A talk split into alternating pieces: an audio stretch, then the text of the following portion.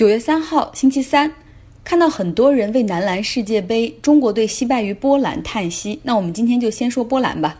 今年第二次世界大战爆发八十周年活动在波兰的首都华沙举行。波兰在二战中损失惨重，国内人口有五分之一死于这场战争。那么这次活动，德国总统出席，再次请求波兰的原谅。美国总统特朗普原定也要出席，但是因为飓风多里安。即将登陆佛罗里达，另外美国东南部的四个州也宣布进入紧急状态，所以特朗普就留在美国，前去那几个州去看情况。那这一次活动是由副总统彭斯代替出席，前往波兰。活动结束之后，美国代表团和波兰又谈了许多其他方面的事情，比如波兰方面希望美国能够放宽签证限制，允许更多的波兰人去美国旅行、做生意、探亲访友，而美国呢，则谈到波兰在地缘政治上对美国和北约的重要性。另外，他们还签了一个 5G 网络安全条款，其中波兰政府同意要认真审视 5G 网络建设的供应商，会本着从国家安全的角度去考虑的。那么，整个协议中只字未提我国和华为，但是大家都清楚，这就是针对华为的。美国副总统彭斯说，与波兰的 5G 安全协约实际上是给美国在欧洲的其他盟友也做了一个很好的示范。波兰和美国关系很好的，早在二战之前，波兰就有大概五百万的移民到美国。那像芝加哥、纽约、费城、密西根州这样的地区都有很很大规模的波兰后裔。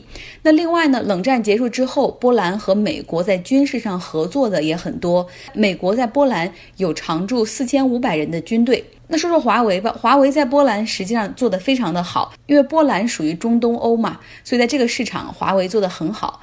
那之前一直也传华为即将得到波兰 5G 的订单，那么华为之前也是承诺说对波兰要加大投资，五年内要投五十五亿人民币。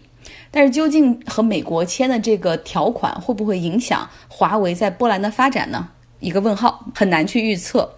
说回到这次二战活动，俄罗斯没有受邀，他们的外长还发表声明说，二战东线战场主要靠的就是苏联的功劳，苏联是阻击纳粹德国的功臣。但是波兰不请俄罗斯，有道理吗？太有道理了。首先回到上世纪三十年代，苏联和德国签了一个苏德互不侵犯条约。而在一九三九年纳粹入侵波兰的同时，苏联打着要保护波兰东部乌克兰人和白俄罗斯人的幌子，入侵了波兰东部。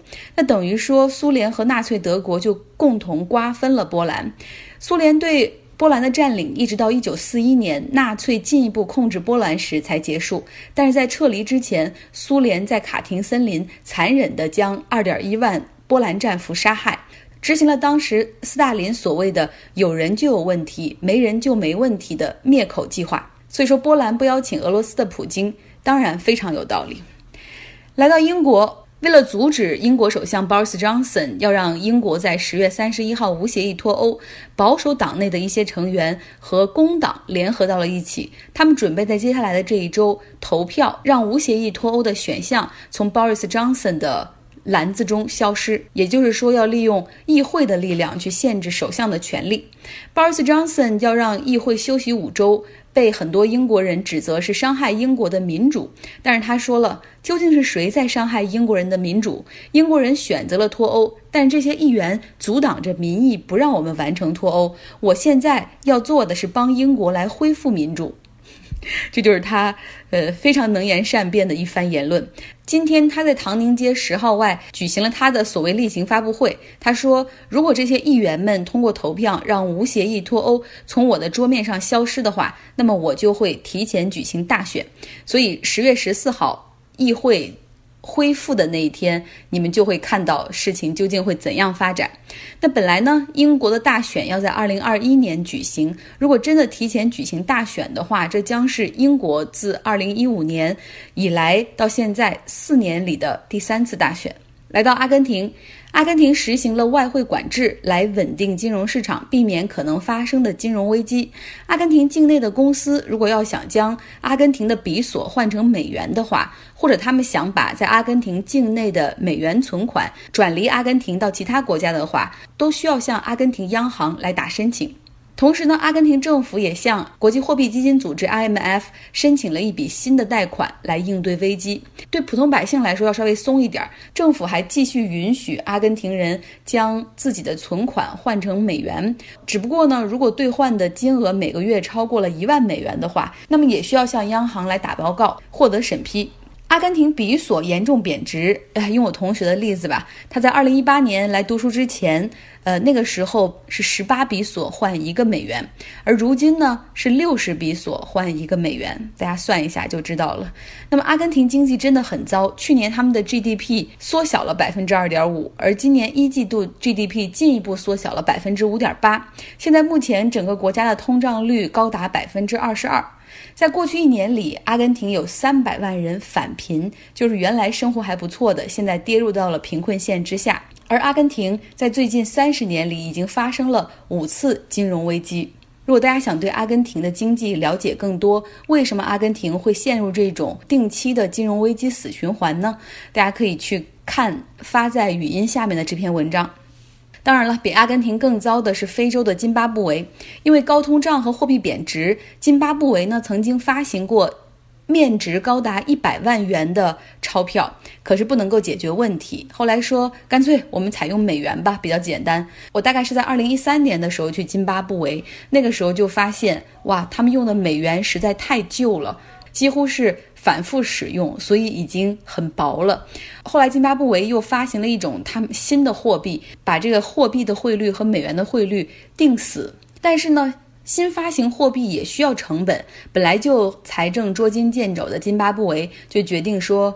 我们不要发那么多的货币了，因为很可能货币超发又导致贬值等等。我们就鼓励百姓来用数字货币。简单的说，就是发钞不够，大家可以用手机来完成支付，这样就不需要那么多的流通的钞票了。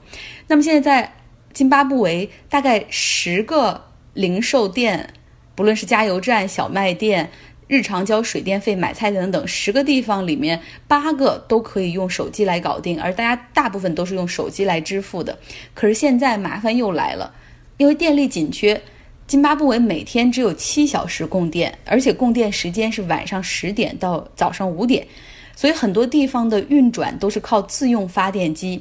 那么负责数字货币运营支撑的这家公司 Econet，他们在。全津巴布韦有大概一千三百个机房和系统支撑，目前用的也是自用发电机，所以导致整个支付速度非常的慢，而且还经常支付不成功。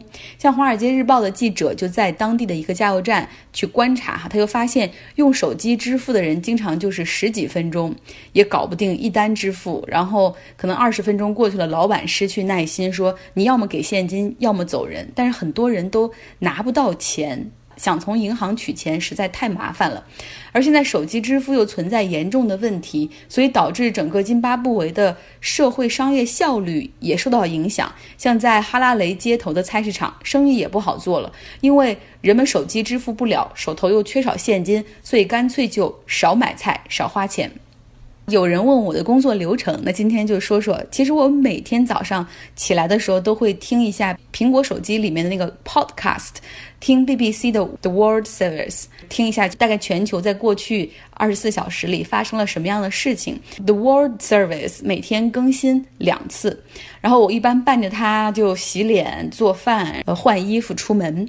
白天的时候呢就会工作，然后忙累了。就是我的休息，就是看一下《纽约时报》和《华尔街日报》作为休闲时间。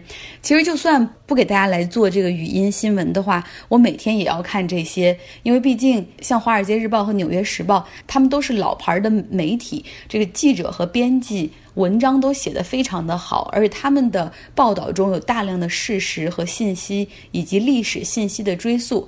那相比之下呢，其实很多媒体的新闻。做的越来越短，追求那种短平快，只能知道信息的大概，而不知道为什么，知其然不知其所以然。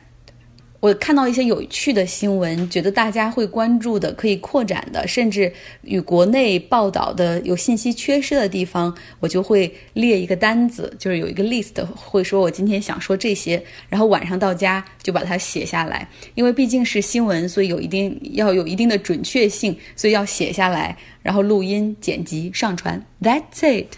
而浏览信息的时候，我大部分都是通过电脑来浏览。我喜欢在大屏幕上。看东西，而不喜欢在手机。在手机上，顶多可以看个标题，真的很难去去看这个内容的好坏。